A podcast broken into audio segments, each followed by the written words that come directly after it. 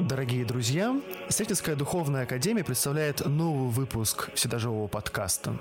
Напомню, что здесь мы говорим о православной гимнографии на церковнославянском языке и делимся своими рассуждениями о роли церковнославянского языка в жизни нашей церкви. Сегодняшний выпуск особенный. Он посвящен празднику Рождества Христова. В сегодняшнем выпуске аспирант нашей Сретенской Духовной Академии диакон Анатолий Гольман поделится своими размышлениями над церковнославянским текстом тропаря праздника Рождества Христова. Согласно церковному богослужебному календарю, 25 декабря Православная Церковь светло празднует праздник Рождества Христова. По новому же стилю этот праздник приходится на 7 января. Праздник Рождества Христова, как отдельное торжество, был принят церковной полнотой не сразу.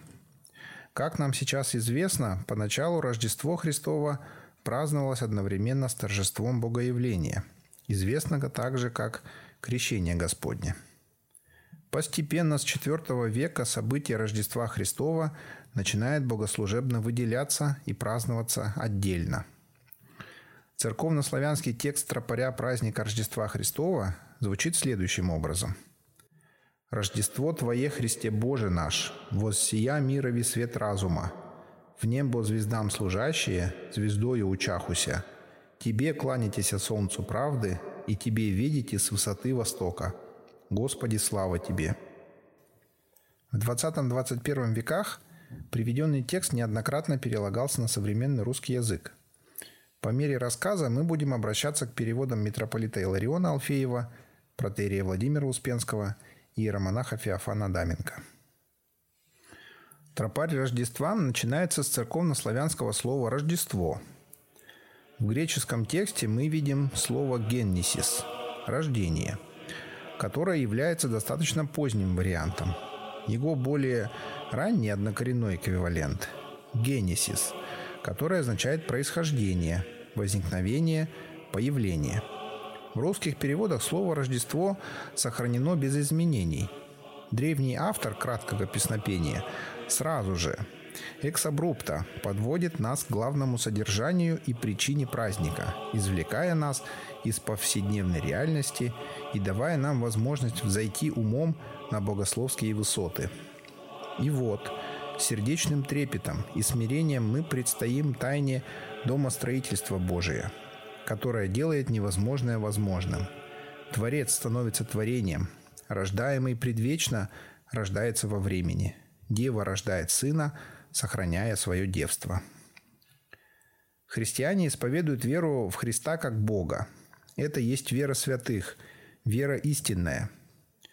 Такое исповедание – основа для умного созерцания тайн Божиих. Божественная тайна воплощения безграничного Бога в ограниченную человеческую плоть начинает открываться человеку только лишь через подвиг веры.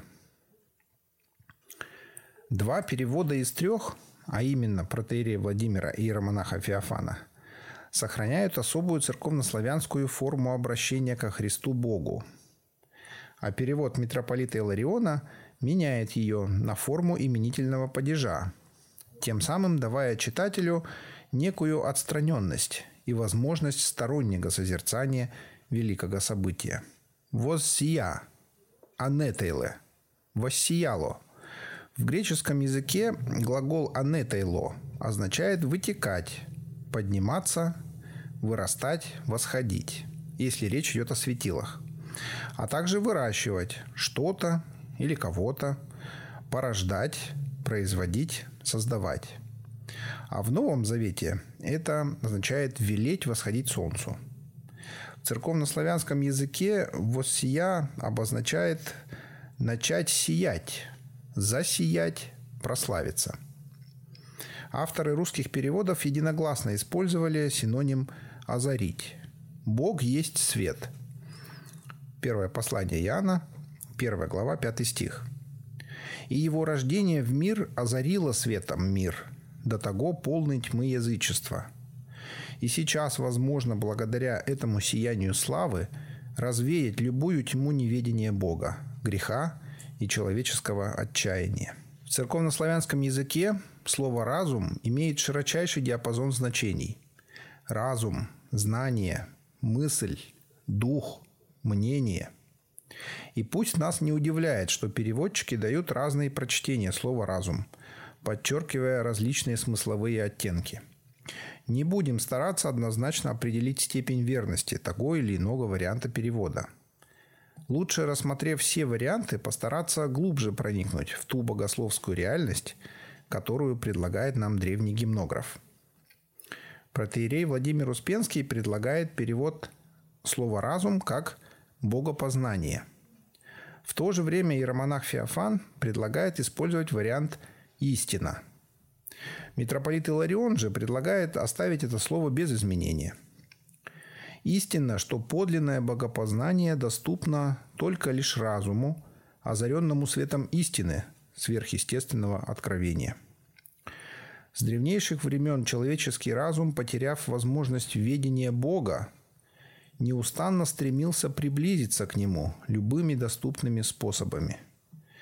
В отсутствие откровения Бога о себе человеку, последний был вынужден по немощи предложить свое служение не Творцу, а твари.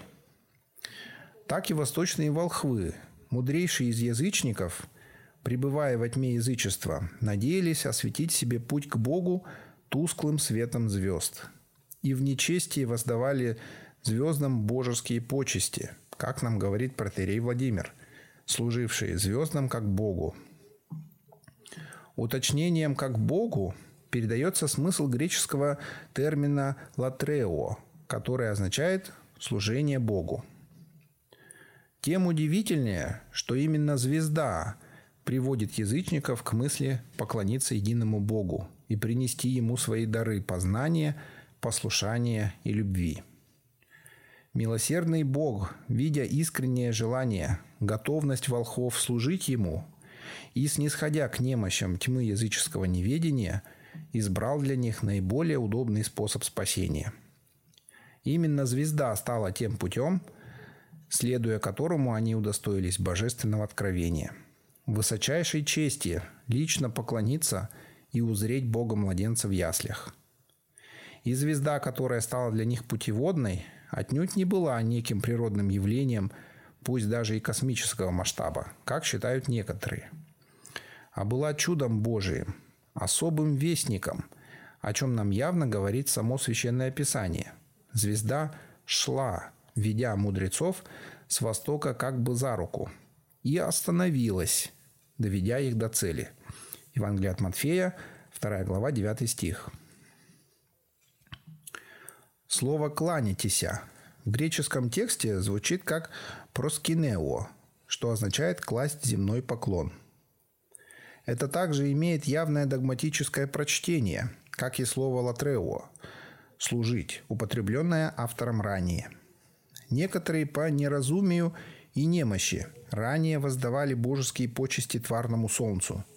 Но только Христос, являясь солнцем всякой правды, может исцелить нас от всех духовных болезней, и от Него нам воссияет свет спасения.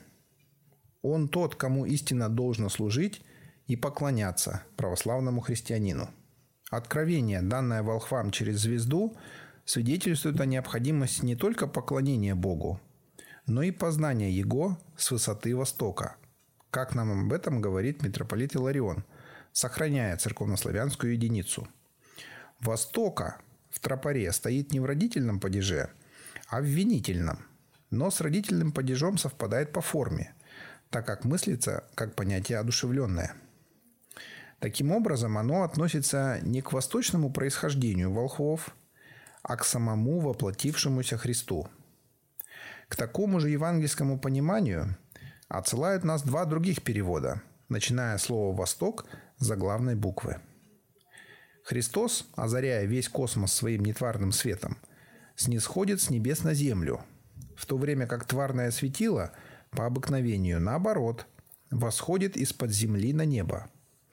Ибо Он, восток востоков, немеркнущий божественный свет, свет от света, Бог истинный от Бога истинно, солнце правды. Всякое дыхание дохвалит Господа. Любое молитвословие должно содержать словословие Богу, так как словословие само по себе является высочайшей формой молитвы. И об этом же нам поют ангелы, сопровождавшие величайшее событие рождения по человечеству Христа Бога великим словословием.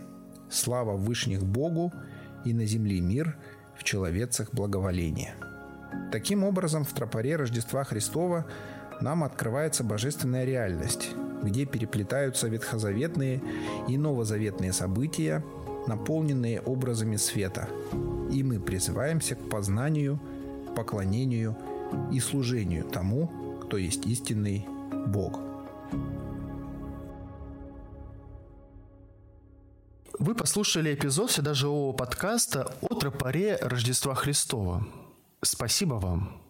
С вами был Константин Цирильчук и диакон Анатолий Гольман. Мы поздравляем вас с Рождеством Христовым. Будьте с нами в новом 2022 году. Ваш любимый, вседоживой, церковнославянский.